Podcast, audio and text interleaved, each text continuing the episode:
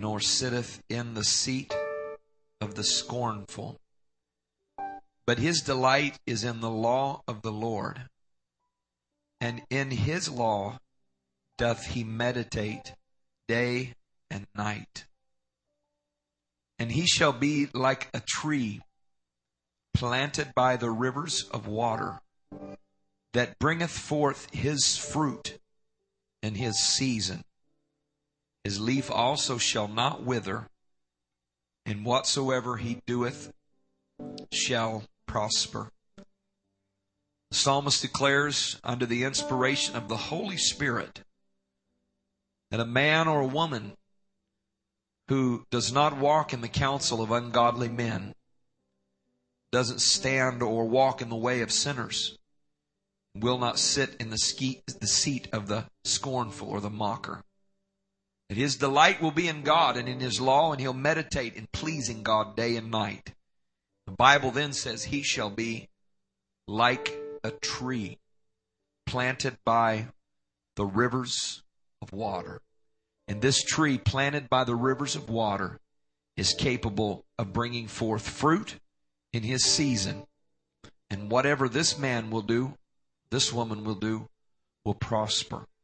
This is a promise from the Word of God that if we embrace the Lord, if we embrace His principles, if we seek to walk in the way of God and embrace His law, that we will be like a tree planted by the rivers of water.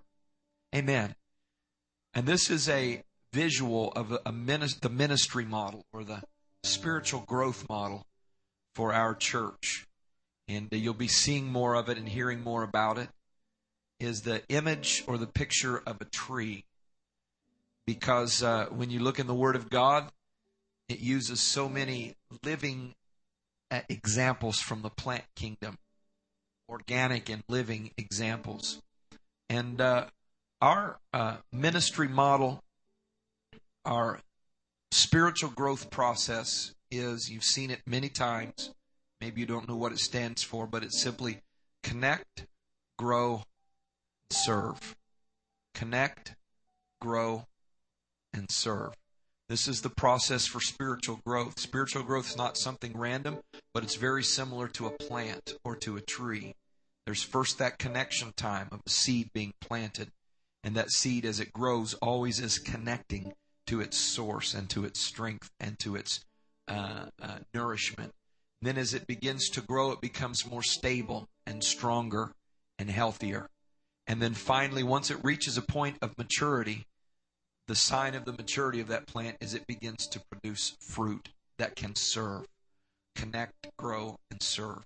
And I want to talk to you today about this ministry model, an organic ministry model connect, grow, and serve. Lord Jesus, we thank you today for your goodness and mercy to us, Lord. Thank you for the blessings that you give to us all the time, Lord. God, you're great and greatly to be praised. You're the King of kings and the Lord of lords. Jesus, help us to open our hearts and more importantly, our spirits to receive the engrafted word of God that will bring about and produce the necessary changes in our lives. Lord, let your Holy Spirit flow through me let it be a clear flow, Lord Jesus. Let it not be tainted by my ideas. Let it not be uh, tainted by issues in my life, but let it flow clear and, and free through this vessel, I pray. In the name of Jesus, we thank you for what you're going to do. And lift your hands and thank Him for His Spirit and His presence in this place. Hallelujah. Thank you, Jesus.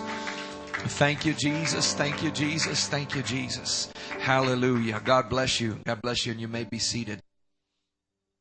You know why we're here today in Life Church. The reason that we're here today is because a man named Jesus came to this earth with a mission to redeem mankind. And his mission included his dying on a cross and shedding his blood for our sins. The reason that we're here today and the reason that we are being equipped to leave here and, and uh, uh, be Christians is that God asked us to complete the mission that He started through Jesus Christ. Jesus asked us to complete this mission of redemption to the world that he started. We know that Jesus came, the Bible lets us know his mission was to seek and to save that which was lost. And before Jesus ascended into heaven, never to be seen in the flesh on the earth again until the second coming. He gave the Great Commission to his disciples in Matthew 28, 19 and told them to go and make disciples of all nations. So the Spirit of the Lord through the words of Jesus Christ to the church today is we are commissioned as the body of Christ uh, to do what Jesus called us to do and make disciples of all nations.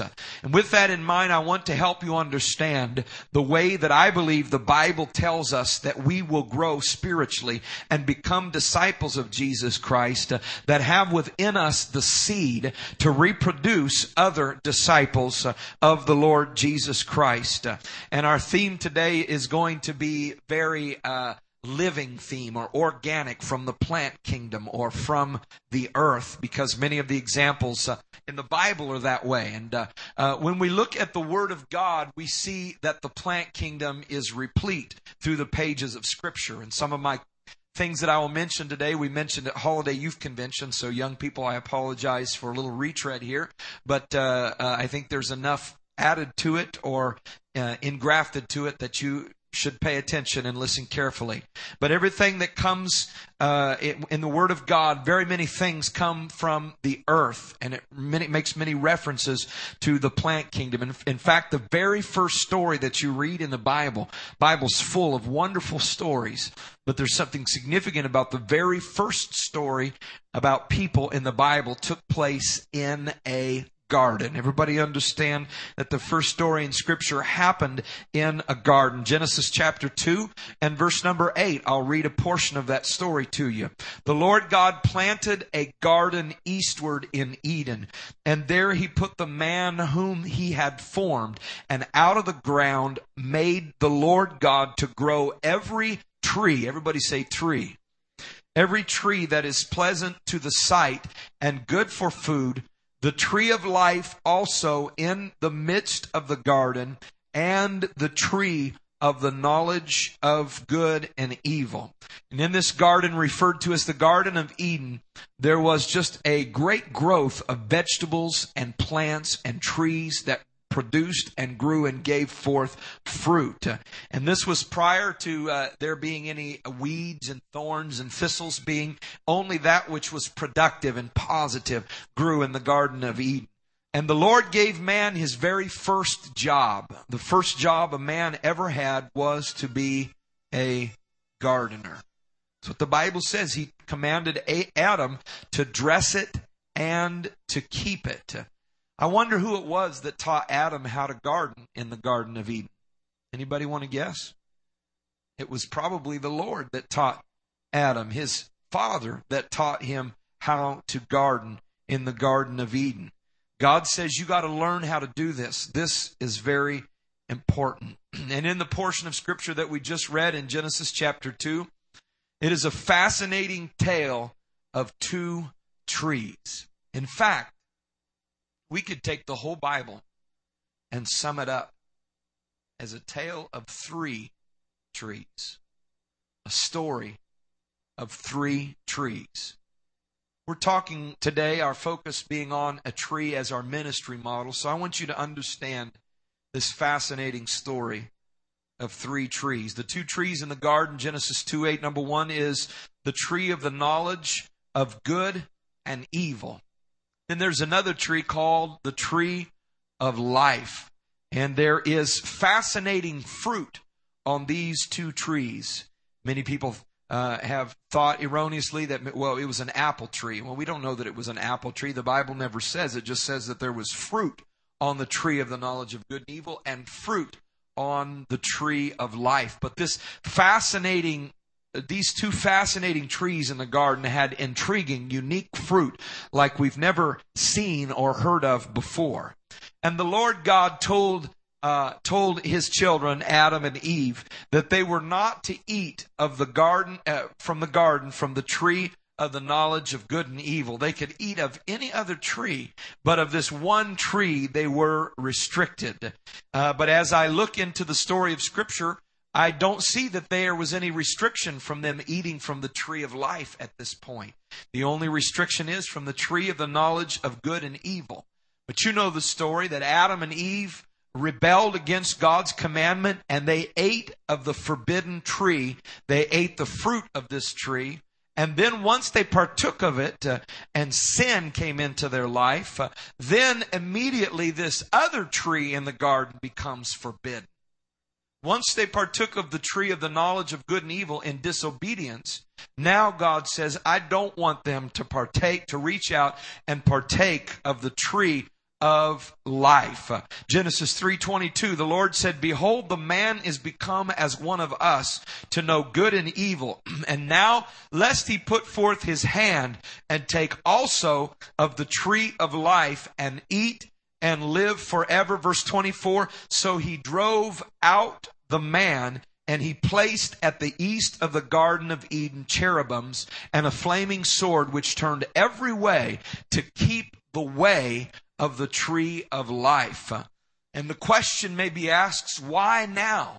Why now is there a restriction on the tree of life which causes man to live forever. Why now is there cherubims with flaming swords to guard against man partaking of this tree and living forever? And those of you that understand the deeper doctrines of scripture know the reason that uh, uh, that God now says you can't take of the tree of life uh, was because now man because of his disobedience partaking of the tree of knowledge of good and evil now man had sinned and he was separated from God and he was in a condition, amen, that God did not want him to live forever separated from God. Amen. Amen. If, if man had partaken of the tree and experienced eternal life at that point, it would mean eternal separation from God, which is what hell is. Hell is eternal separation from God, damnation, gnashing of teeth. And the Bible says you either will spend eternity in hell, that is in relationship with God in a beautiful paradise, or you will spend eternity in hell, and that is separated from God in a place of torment. Uh, and so for them to experience eternal life at that point prior to redemption would not have been something uh, that would have been desirable. But between these two trees, there was another tree. And that tree is the tree that's on the hill called Mount Calvary, the cross uh, of Jesus Christ. Uh, we got into this dilemma because our far- forefather, Adam, disobeyed God and partook of the tree of the knowledge of good and evil that put us into a position of sin. And sin therefore passed upon all of humanity. Our hope is that one day in the midst of heaven, the Bible says in Revelation, in the garden of of heaven, the midst of heaven, there is the tree of eternal life that each of us have the opportunity to partake of. But the thing that separated us, these two trees uh, are spanned by the cross of Jesus Christ uh, and the fact that the blood of Jesus and Jesus hung on a tree. Amen. Cursed is every man that hangeth upon a tree. But Jesus took that curse and turned it into a blessing for you and me and brought about redemption and hope. So all of life and all of Christianity and all of history can be summed up in a tale of three trees, two of which produced fruit, uh, the third of which produced redemption, which is the greatest fruit uh, that we can partake of. I wonder if you can thank God right now for the blood of the Lamb. And this third tree, the cross of Jesus Christ, is the only way back to fellowship with God. God had a plan, and that plan was that Jesus Christ would become the Lamb of God, and on the cross, his blood would purchase us back from Satan. Now, here, here's the part of God's plan that, that to me is really fascinating. Is that hope for eternal life was contained in a Garden of Eden and there in the Garden of Eden was one tree called the tree of life.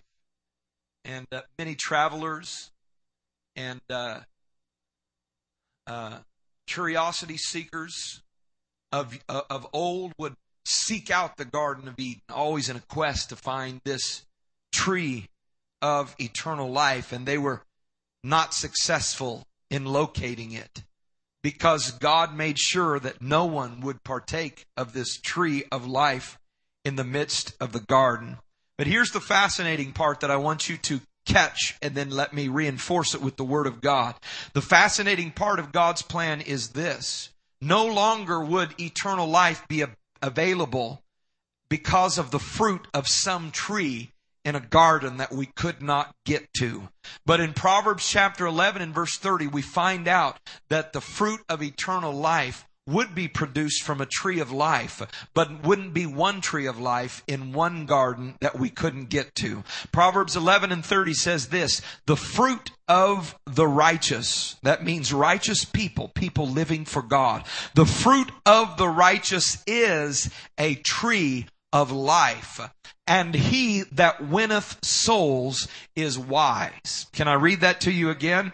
It says, the fruit of the righteous is a tree of life, and he that winneth souls is wise. What does it mean when it says the fruit of the righteous? Someone who is a righteous person, a person who lives for God and embraces God's message and loves the law and is, as the scripture says, uh, uh, not uh, walking in the counsel of the ungodly or, or sitting in the way of the sinners or, or sitting in the seat of the scornful. The person whose delight is in the law of God. How is it that this righteous person becomes a tree of life. And what does soul winning have to do with this message in scripture that there would be individuals uh, who would be like a tree, who would become a tree of life? Let me break it down to you and make it simple right now. God's eternal plan is that through the cross of Jesus Christ uh, and through the blood of Jesus and through the gospel plan of regeneration and change and new birth through Jesus Christ, Christ. God's plan is that you and I would become trees of life.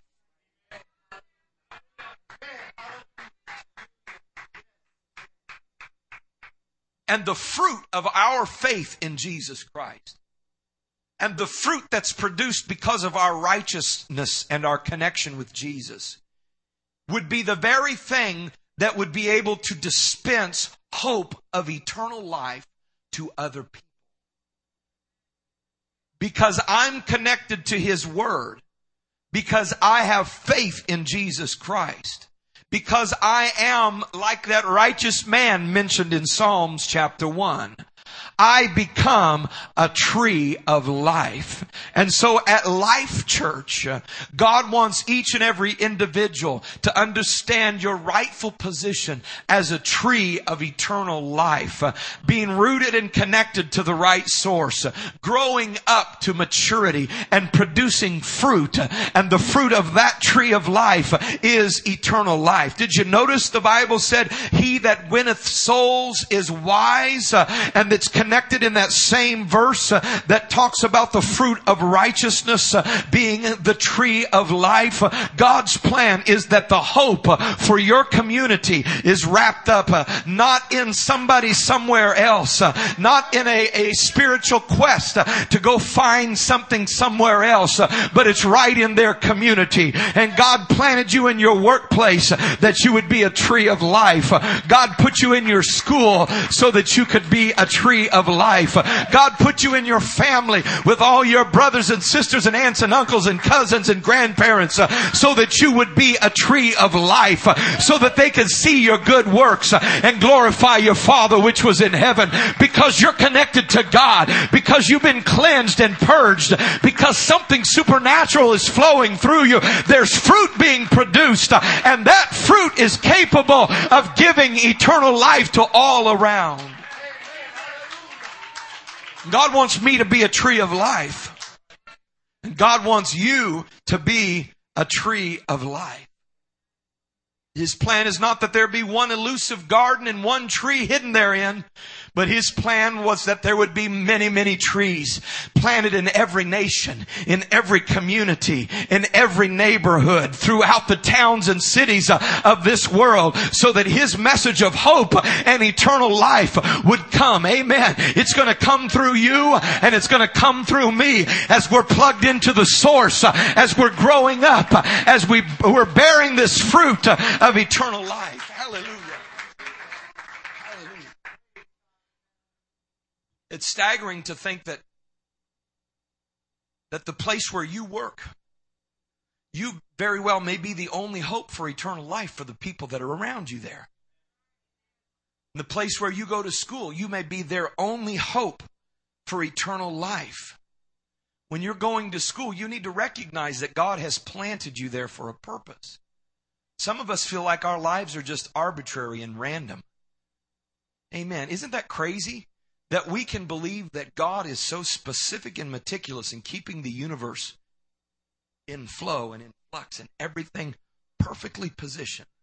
If the earth moves a little further away from the sun, we all freeze. If it gets a little closer, we all burn up with a fervent heat. Anything changes in the delicate balance of nature. Eh, eh, eh, you know, we've heard about climate change and, and global warming and all of this and how we're we're, we're um, making a mess of the plan, and I believe it's God's will that we be good stewards of, of where we are. But the reality is, all God has to do is go like this, and everything's a mess, or go like this, and everything's perfected. Because he is so specific. How can we believe that and not believe that he has a position where he wants us to be? So that we can finally become everything He planned for us to be.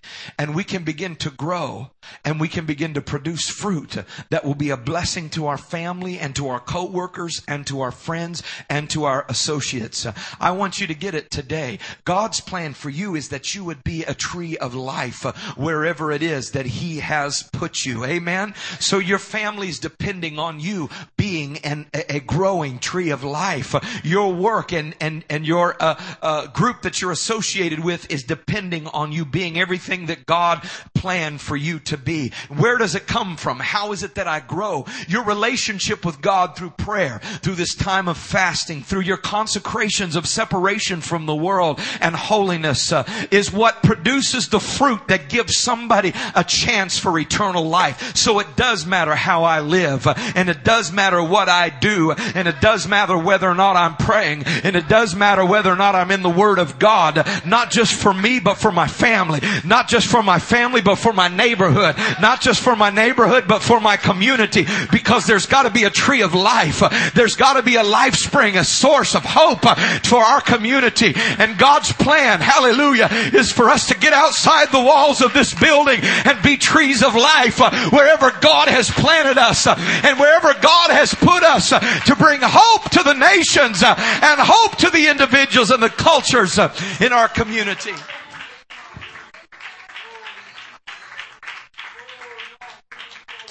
I'm a tree of life. That's why Jesus said things like in John chapter 15 and verse 5, he said, Yes, I am the vine and you are the branches. Those who remain in me and I in them will produce much fruit. Amen.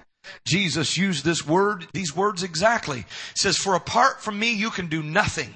Anyone who does not remain in me is thrown away like a useless branch and begins to wither. Such branches are gathered into a pile to be burned. It doesn't matter how you used to be. It doesn't matter how strong and grown up you used to be. If you get disconnected from Jesus Christ, you become useless. It doesn't matter how much fruit that you used to bear, how much uh, impact that you used to make. Uh, amen. We're only what we are because we're attached to the true vine. We only have any value and any benefit to this world if we're connected to Jesus Christ. I'm telling you about our church. It doesn't matter what name is on the door or what doctrine that we preach. What matters is are we connected to Jesus Christ? And from the life flow of Jesus Christ and true doctrine being preached, then from thence, amen, God's will would be done. It's all through the Word of God. It's all through the Word of God. It's all through the teachings of Jesus. He described the Word of God as a seed. He described the workers as sowers, that we would sow the seed in the soil. Amen. The Bible talks about the fruit of the Spirit talks about the things that uh, in our life that would show that we're connected to the source. The Bible says that we are living epistles being read of men. That the only epistle that some people may ever have a chance to read is your life. The only story from the Word of God that some people may ever hear is the story of your life and the way that you conduct yourself and the fruit of you being connected to the source of Jesus Christ. Come on somebody. If you'll abide in Jesus Christ, you will produce fruit. There's no maybes about it. There's no it could be. If you are connected in due season, you will produce fruit. Praise God. And let me tell you the greatest thing about the fruit. Uh, within the fruit is a seed and the seed has power to regenerate uh, and reproduce. Uh, within the fruit of the plant. Hey, come on. An apple's not just for you to enjoy, but inside the apple there's a seed that has power to produce another apple tree. And inside the fruit of your life is a seed that has power to produce another tree of life. Hallelujah. Hallelujah. Hallelujah. Seeds of eternal life. So in a dark world, you are the light of the world. Come on, somebody. In a hungry world, you are the fruit.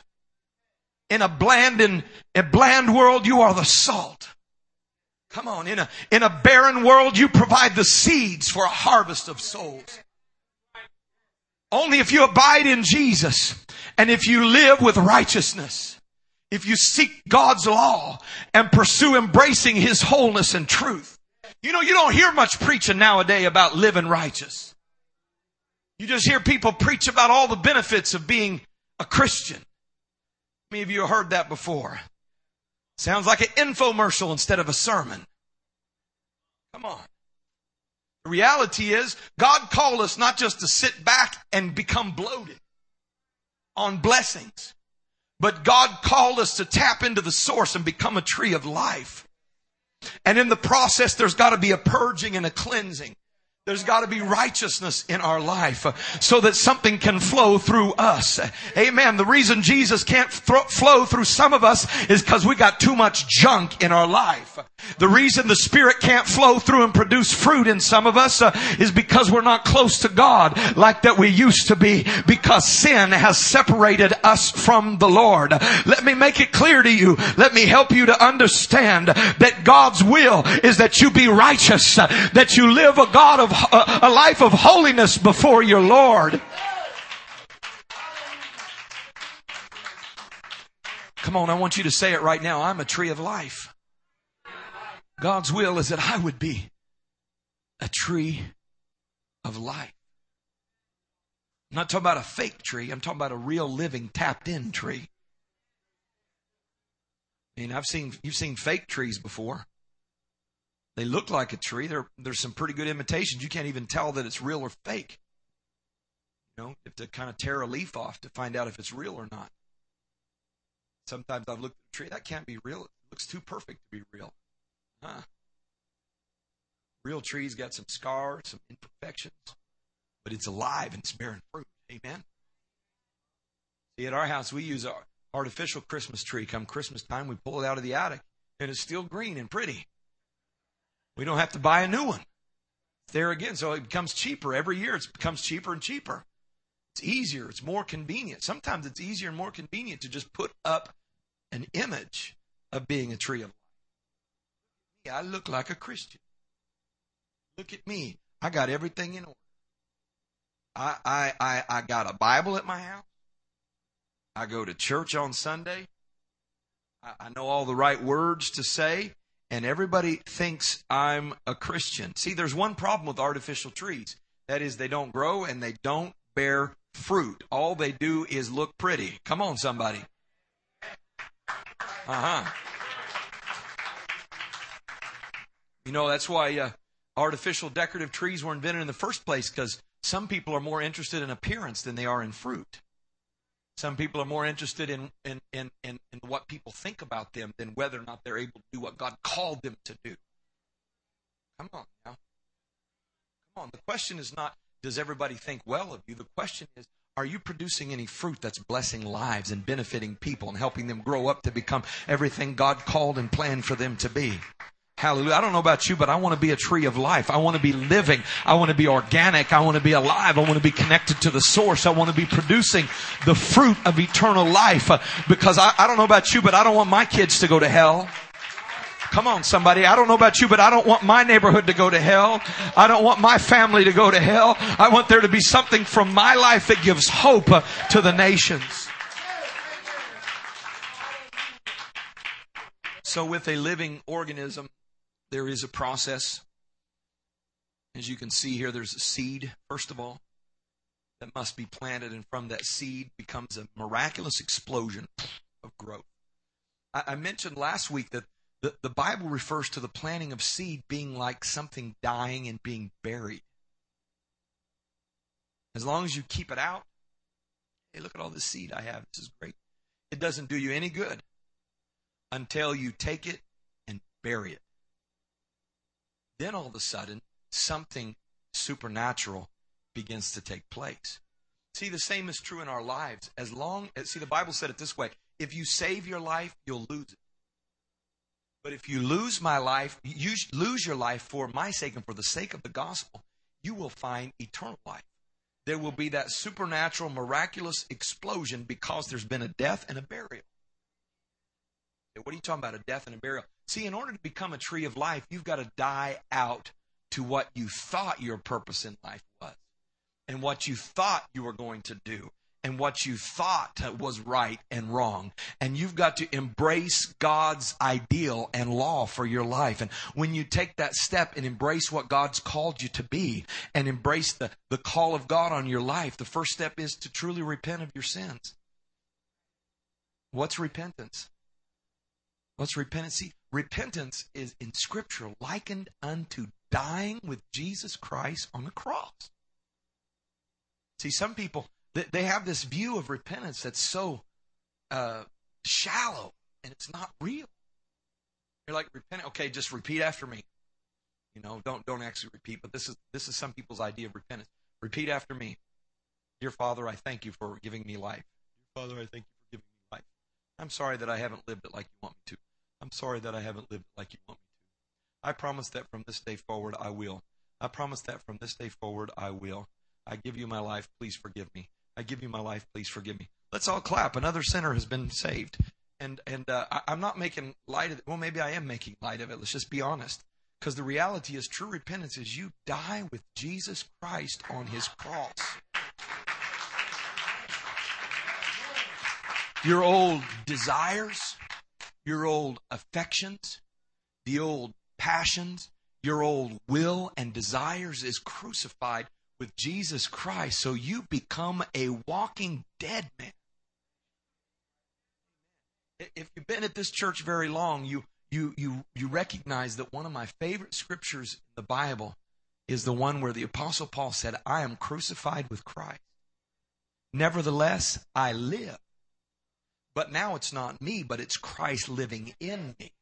So I you know what I've been I've been gutted in essence of my old man and all the old things I wanted to do and be and wanted to accomplish and, and, and was passionate about had desire for. I just let Jesus come in and said, at, repentance, at true repentance, is God just take it away from me.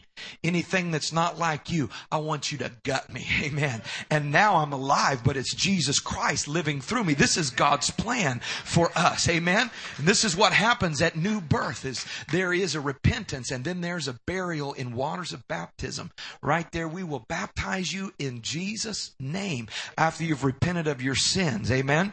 Some people says that, that baptism is just a, a, uh, uh, a sign that you've made a decision. It's a public sign before the people that you've made a decision, and therefore it's not a part of the salvation process. You know what that's saying? That's like saying, uh, in order for a seed to grow, you don't have to bury it, right? You just leave it out. You just leave it out and let it grow. Come on now. How, how many of you think a seed would grow if you did not bury it? It would not grow. It must be buried. The Bible says we are buried with Jesus Christ in baptism. The Bible says that we are baptized, uh, and when we believe and we're baptized, we're saved. But if we believe not, we won't be saved. And so baptism is the natural byproduct of believing in Jesus Christ. Amen. And I'm so glad I've been buried in the name of the Lord Jesus. Hallelujah. In the name of Jesus, I took on His name. Amen. My heart was circumcised through water baptism in the name of the Lord. And we still teach and preach and will until this church is taken on to glory or I bite the dust, one or the other, we're going to preach and teach the gospel message that the apostles taught, which is repent of your sins, be baptized in Jesus name, and ye shall receive the gift of the Holy Ghost. The Bible says it this way, unless a seed falls into the ground and dies, it's all by itself. But once it falls into the ground and is buried and dies, then all of a sudden something is produced that enables it to reproduce. Amen that enables it to reproduce. It's when it gets in the ground and the process of new life in Jesus, the process in becoming a disciple of Jesus Christ must start with the new birth experience of obedience to Jesus' death, burial, and resurrection through repentance of your sins, water baptism in the name of Jesus, and receiving the glorious gift of God's Holy Spirit, which gives us new life. First evidence evidence being speaking in tongues as the Spirit of God gives you the utterance. But there's many, many, many more evidences that begin to show up in your life at that point of conception, at that point of beginning, at that point of supernatural, miraculous explosion of growth, both up and down. Up and down. The tree begins to grow. The first step of the process of becoming a disciple, as we describe it at Life Church, is connect. Connect. Getting connected to the source, put into the soil from whence comes the nutrients. Connecting. We believe that uh, in order for, we know that in order for a tree to grow, it's got to be connected. It's got to have the water flow. It's got to have the sunshine. Anybody heard of photosynthesis? That's how a plant grows. Amen. It makes its own food. Amen. When it's uh, uh, exposed to the sunlight and exposed to the to the rain in the organic soil that has living material therein, something begins to grow and something begins to happen. But as long as the seed is not connected, as long as the soil is unsowed upon, there is no growth and there is no hope. But once the seed is sown, something begins to happen. Amen. Something begins to take place. And in order to grow spiritually, you've got to be connected to your source, which is Jesus Christ. Hallelujah. Hallelujah. That's why when we come to church on a Sunday, we emphasize the importance of breaking through to the Holy Spirit in worship. It's not enough for us to sing three songs and say we've had a worship service. That's not our goal. Our goal is not to finish up a worship set. Did you know that? When we come to church, our goal is not to do A, B, C, D, E, and F.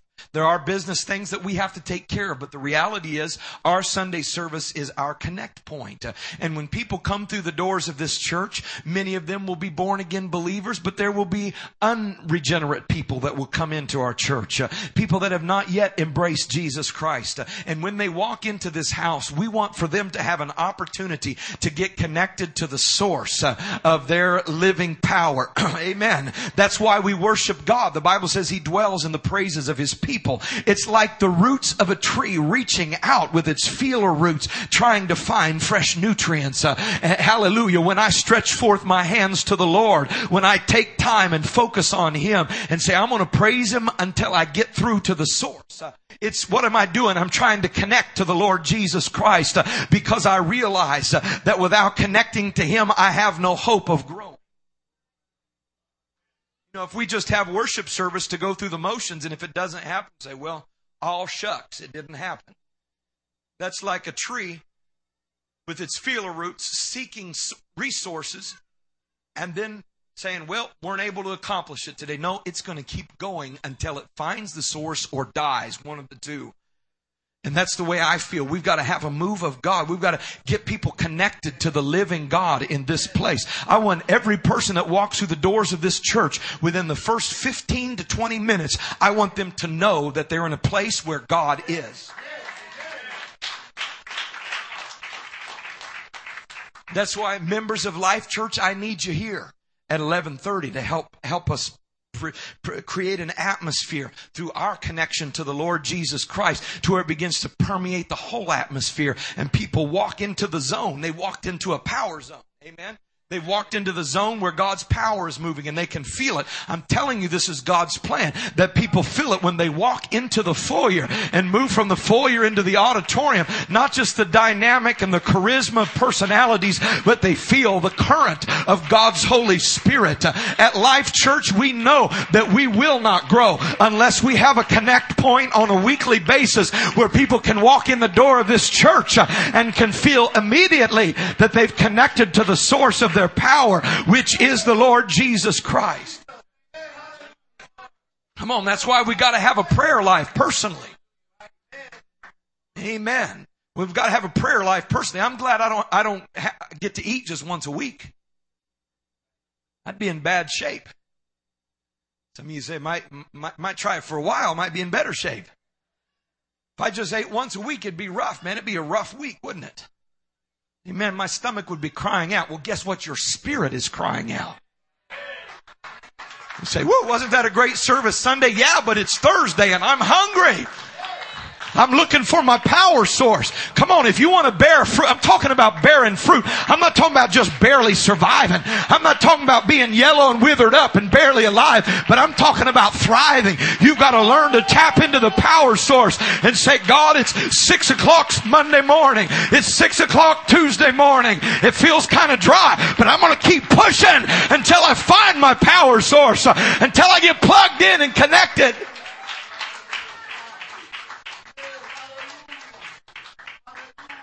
Hallelujah. Hallelujah. Hallelujah.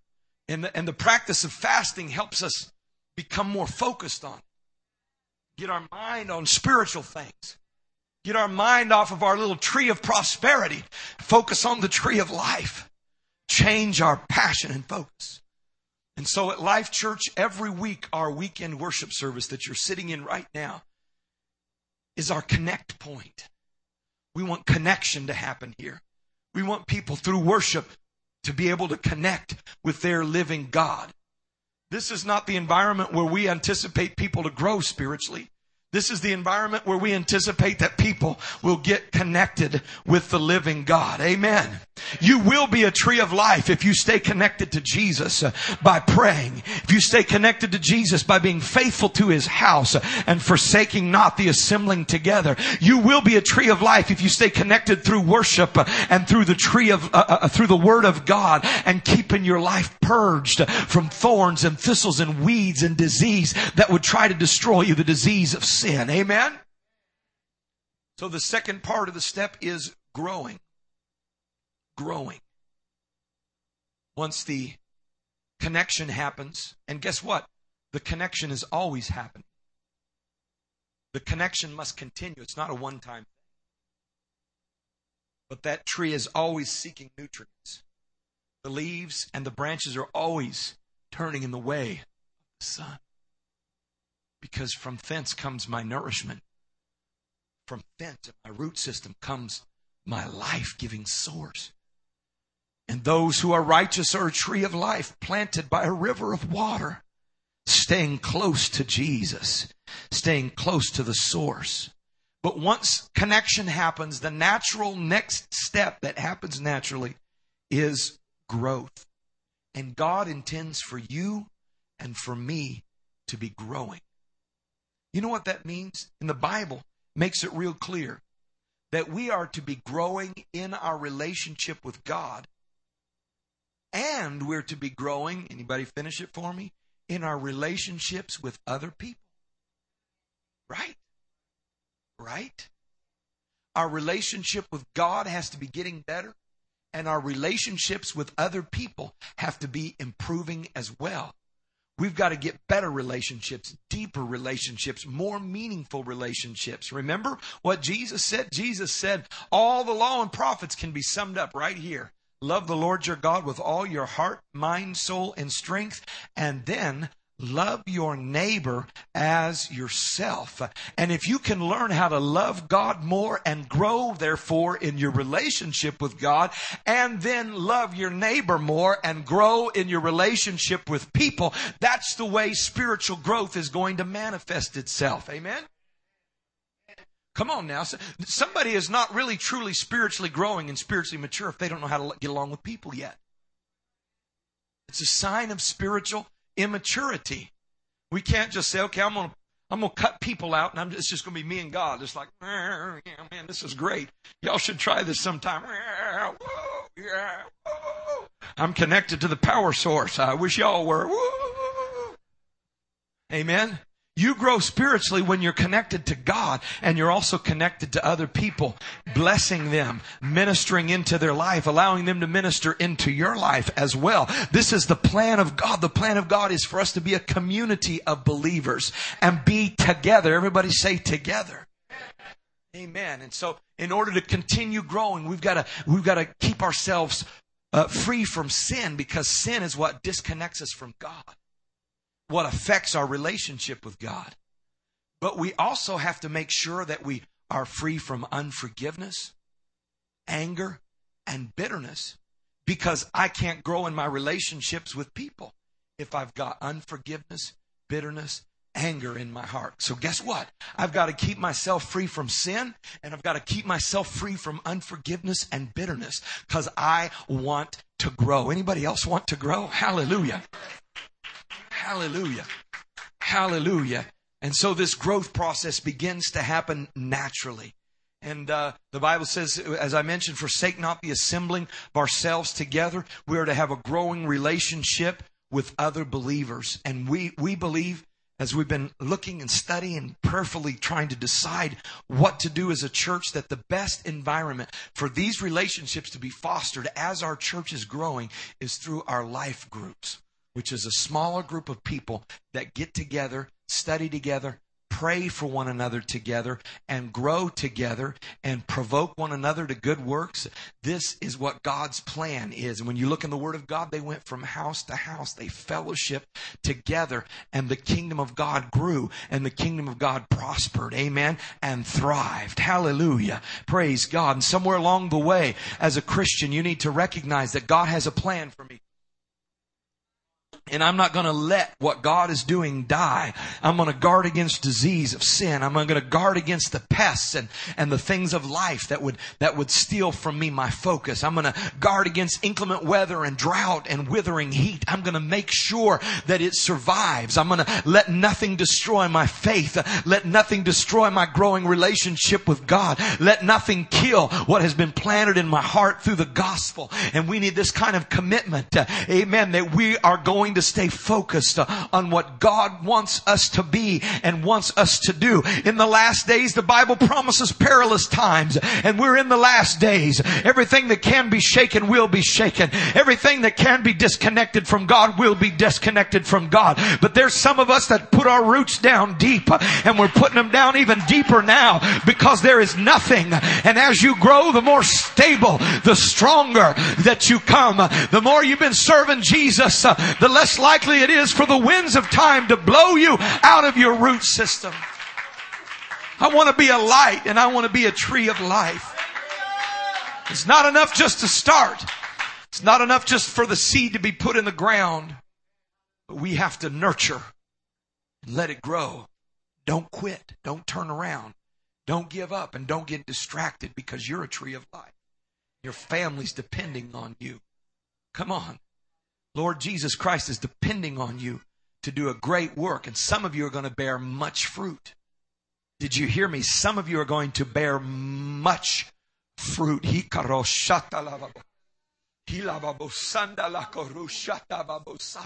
Some of you receiving a word from the Lord over the last two or three days that God's ready for you to get the things out of the way that have kept you from becoming what God wants you to be and blessing and benefiting those people that you have been want to bless and benefit. It's time for you to bear much fruit. It's time for it to begin to happen. You don't have to force it to happen. You don't have to say, ah, grow fruit. All you have to do is get the nasty stuff out of the way, get plugged into the source, and it's going to begin to happen. It's going to begin to happen. It's going to begin to happen. I said Life Church, it's going to begin to happen.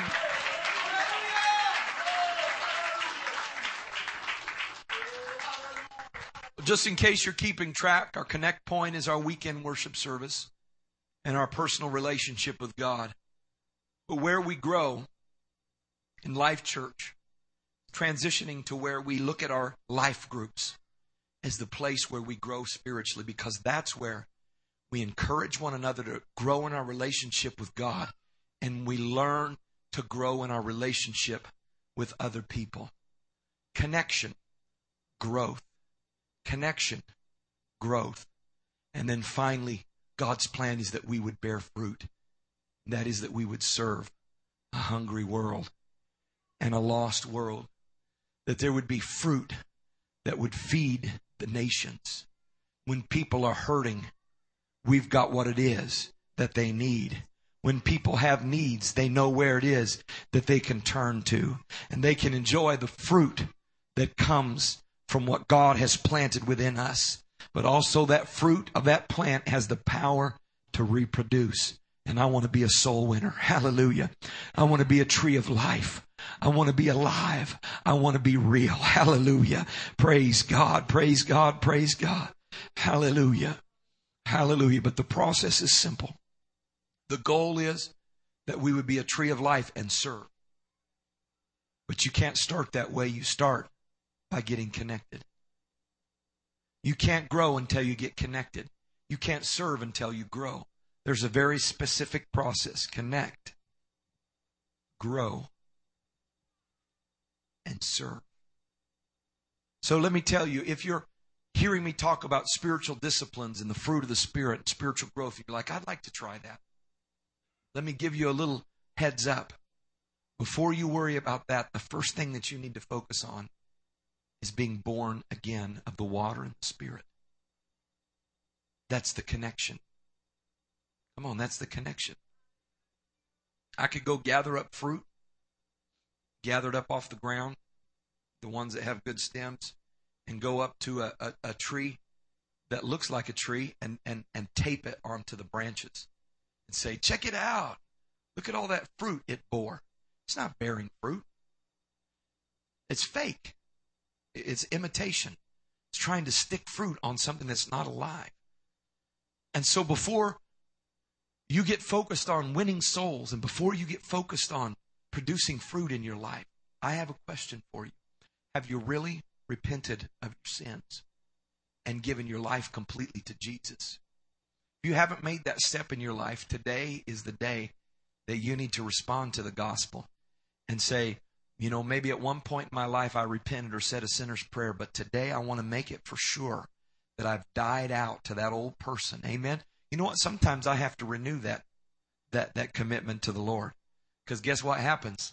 Some of that old nature that I used to have begins to creep back into me and I have to say, God, you need to gut me again. You need to remove it all again. We need to start over again. Hallelujah. I want to repent of my sins. And if you haven't been baptized in Jesus' name, let me tell you something. If I was sitting in this congregation and I had not yet been baptized in Jesus' name, I would make every effort uh, at the very first moment that I had an opportunity to come up and say, Pastor Brown, I want you or somebody to baptize me in Jesus' name. And I want you to do it as soon as possible because this is what the Bible commands. This is what the Bible expects. Uh, hallelujah. I want to be buried in the name of Jesus Christ. I want my sins to be washed away in the waters of baptism. And guess what I'll say? I'll say, we'll do it as soon as possible because I feel the same way that you do. I want you to be baptized in the name of Jesus Christ. It's not just a religious ceremony. It's not a sacrament, but it's something you got to do one time time in your life be, from your own decision. You may have been baptized when you were a baby. That's not good enough. You hear me? You need to make a decision. I, am not. I'm not going to say uh, uh, make a decision for my baby. They got to make a decision for themselves in faith and be baptized in the name of Jesus. And guess what the Lord promises? Repent and be baptized and you will receive the gift of the Holy Spirit. It will happen. And in the book of Acts, when they received it, it was supernatural. Everybody could tell that it happened. They knew when it happened because they heard them speak with tongues and magnify God. Anybody got that gift like I got the gift? Anybody got the Holy Ghost like I've got the Holy Ghost down in my soul? Hallelujah. Anybody want it to grow? Anybody want God's will to be done in your life? Hallelujah. Let's stand and clap our hands in praise to the Lord. Hallelujah. Thank you, Jesus. Thank you, Jesus. Thank you, Jesus. Thank you, Jesus.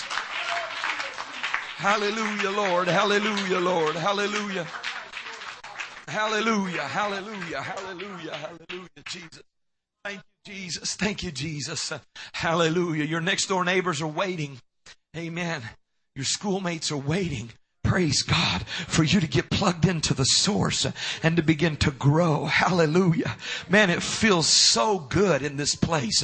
When I got here, uh, when I was here this morning and then at 1130 when we transitioned and begin to pray, it was so free. It was so easy. It was just like, it was so natural. It felt so good to tap right into the power of God and begin to feel something flow into me. I'm telling you that this is true and this is real. Hallelujah. That God's power power comes in this manner. And I'm going to give an altar call here in just a second. Let us have spend some time in the presence of the Lord before we go home. But real quickly, if you haven't been baptized in Jesus' name, if you haven't repented of your sins, today is the day I'm challenging you in Jesus' name to make that step of faith, uh, to give your life to the Lord and repent of your sins. Hallelujah.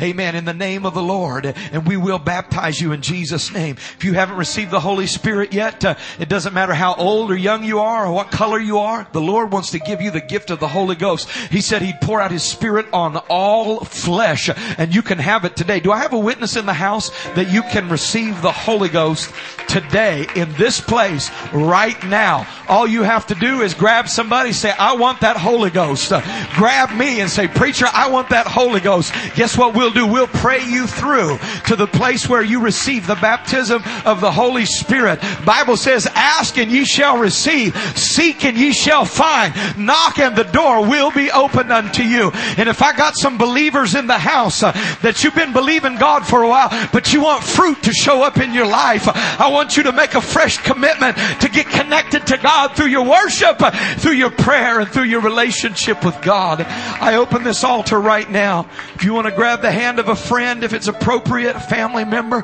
come on, let's come talk to Jesus. If you want to be a tree of life, if you want to be a tree of life that springs up into everlasting life uh, and gives hope to the nations, come on right now. Come on, that's it. That's it from all over this place. Uh, it's time to respond to the Holy Spirit.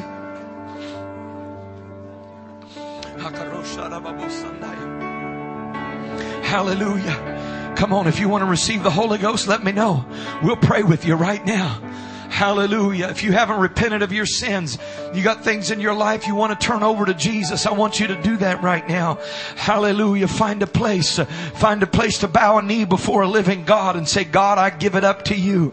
I'm not going to keep hold of it any longer. I'm not going to do my own thing any longer. But Jesus, I give it up to you. Thank you, Lord, for dying for me. Thank you for giving me hope through the cross. I turn my life over to you, Jesus. I turn my future over to me, Lord God, to you, Lord God. God. I'm praying, Jesus, and I'm asking, cleanse me from impurities, Lord Jesus. Wash me clean. Wash me. Wash me. Come on, just tell him right now.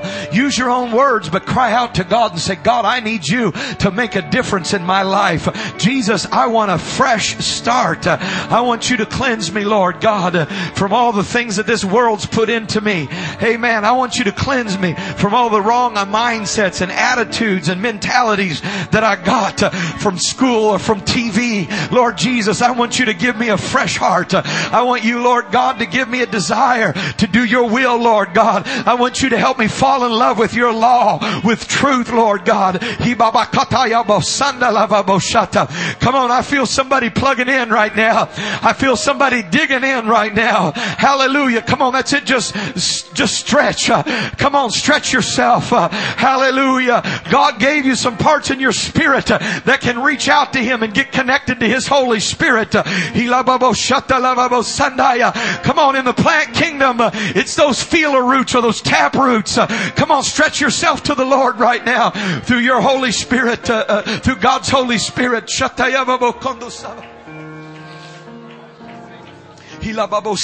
Come on, something's happening. Something's being connected.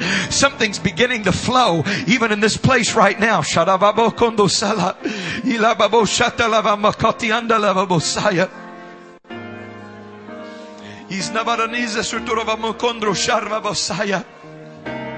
Hallelujah. That's it. Come on, that's it. Just open up to the Lord Jesus and let Him touch you with fresh anointing. Hallelujah, hallelujah, hallelujah, hallelujah, hallelujah, hallelujah, hallelujah, hallelujah. Come on, open the windows of heaven, Lord Jesus. Let it rain. Open the windows of heaven and let it rain, Lord God. I stretch myself before you in need of your precious anointing. Come on, that's it. Pray for somebody that needs Jesus right now. Pray with somebody that needs Jesus. Hallelujah, hallelujah. Come on, God's going to fill people. God's going to touch people today as they open their hearts to Him. Thank you, Jesus. Oh God, something real is happening. Something living is taking place. Oh God, I can feel it. You're changing me right now, Lord God. Hallelujah, hallelujah, hallelujah. Wash me clean, Jesus. Wash me clean, Lord God. Change my mind, Lord God. Change my attitude. Let me start over again, Lord Jesus.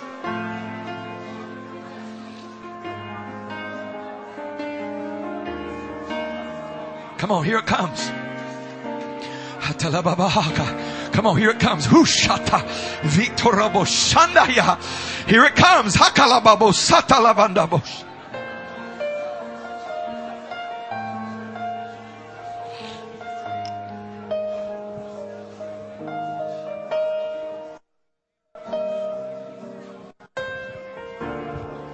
Hulababo Satalavaba Korushandra Babosaya. Impalava Mama Korushandra Babosaya. Come on, He's real. Hallelujah. You say, I hadn't felt Him yet. Come on, keep stretching. Say, I, I, don't feel connected yet. Come on, just keep pushing. Blessed are they which hunger and thirst after righteousness. They shall be filled. Come on, keep pushing right now. Lord Jesus, I want to know that I'm tagged in. I want to know that I'm tapped in. La la la la la karashata la la la la babosanda la liaro korushata. Hallelujah, hallelujah, hallelujah, hallelujah, hallelujah. Come on, that's it. It's happening. Woo! Come on, that feels fresh. It feels good. It feels new. Hallelujah. Come on, when you tap in, just let it flow. Open up your mouth and let that praise begin to flow out of you like a river. Come on. You don't need to hold it, just let it go. Sandai. Hishama Makabi Miarovo Sandal. Little Delele Rakarvo Shotrovo Sandaya. Thank you, Jesus. Thank you for making me over. Thank you, Jesus. Thank you for a fresh start. Thank you, Jesus. Thank you for newness of life. Hakambai Akambala Laboro Sataya.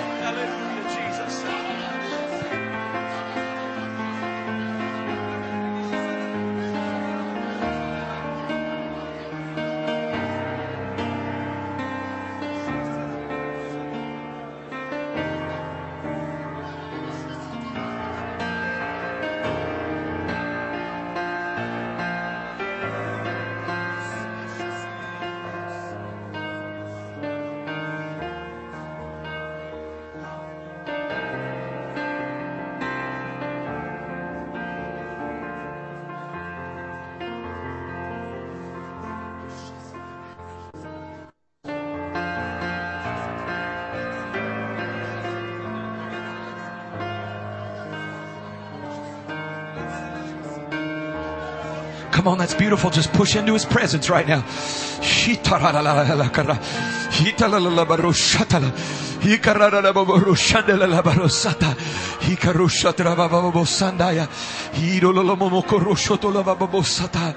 Thank you, Jesus, Jesus, Jesus, Jesus.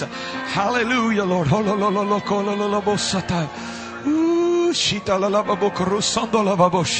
Come on, they that wait upon the Lord shall renew their strength. They'll mount up with wings like an eagle. They'll run and not be weary and walk and not faint. Es nostorovo burro kando rushar vavabosaya.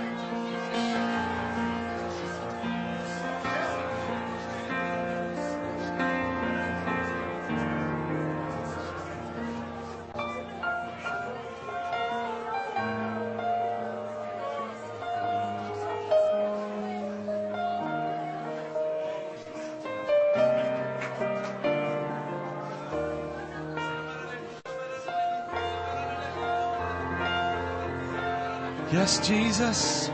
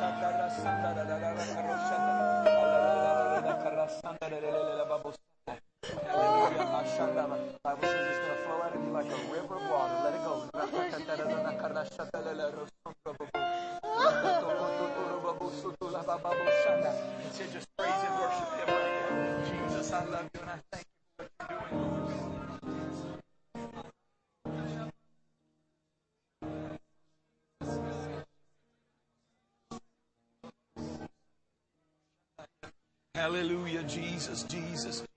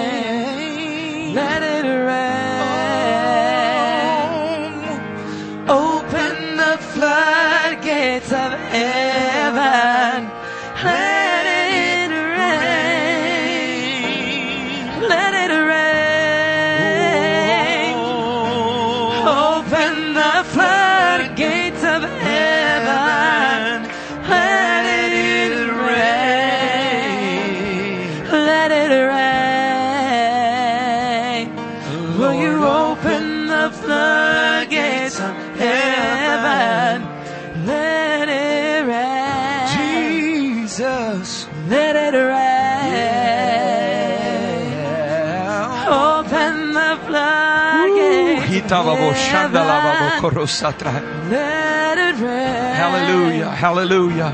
Amen. We're not going to do a formal dismissal. If you need to go, you're dismissed. Thank you so much for being with us today. Hallelujah. Hallelujah. God's doing something. We're going to let Him continue to do His work. God bless you. Hallelujah. We'll see you midweek service.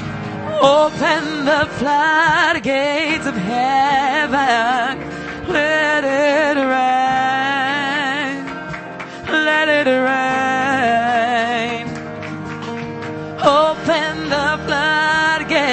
Heaven. Father,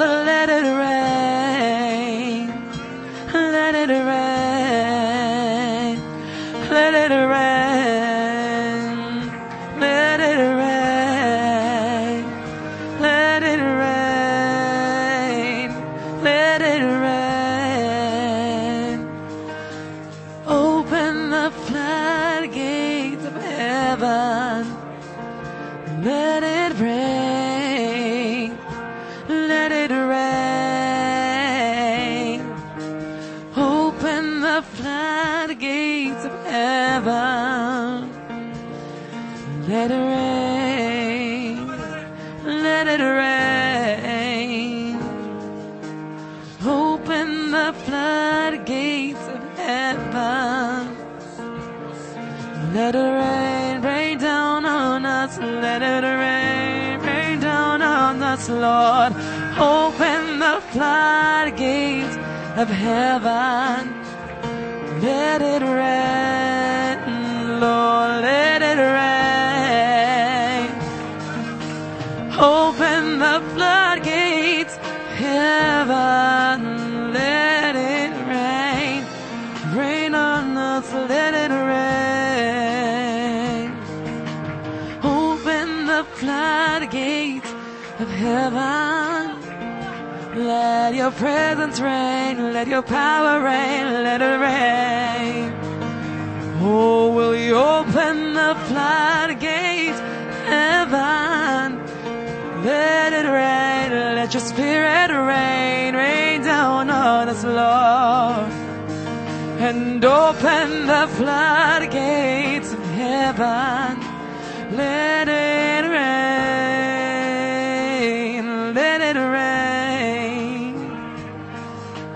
Open the floodgates heaven. Will you open the floodgates of heaven? Will you open the floodgates of heaven? Let it rain, let it rain, let it rain, let it rain. Open the floodgates of heaven. Let your glory rain, let it rain, let it rain. Open the floodgates of heaven.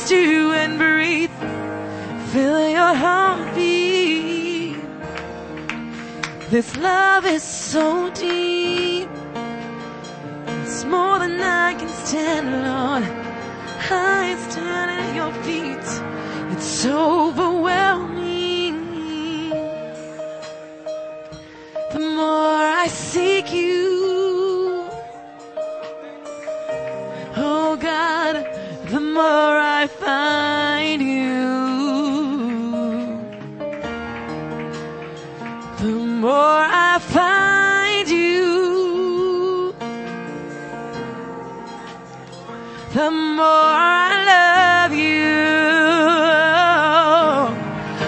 I wanna sit at your feet, drink from the cup in your hand, lay against you and breathe. Feel your heartbeat. God, I wanna sit at your feet, drink from the cup in your hand, lay back against you and breathe. Heartbeat. I wanna sit at your feet, drink from the cup in your hand, lay back against you and breathe. I wanna feel your heartbeat. Oh, I wanna sit at your feet, drink from the cup in your hand, lay back against you and breathe. I Wanna feel your heartbeat. More I seek you, oh, the more I find you, Lord. The more I find you, the more I love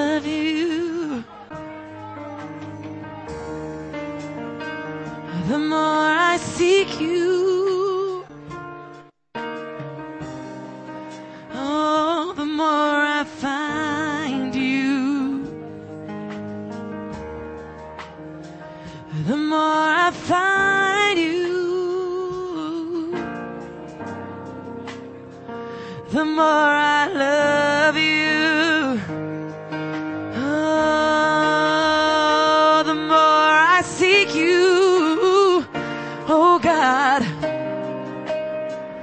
the more I find you. The more I find you, oh, the more, the more I love you.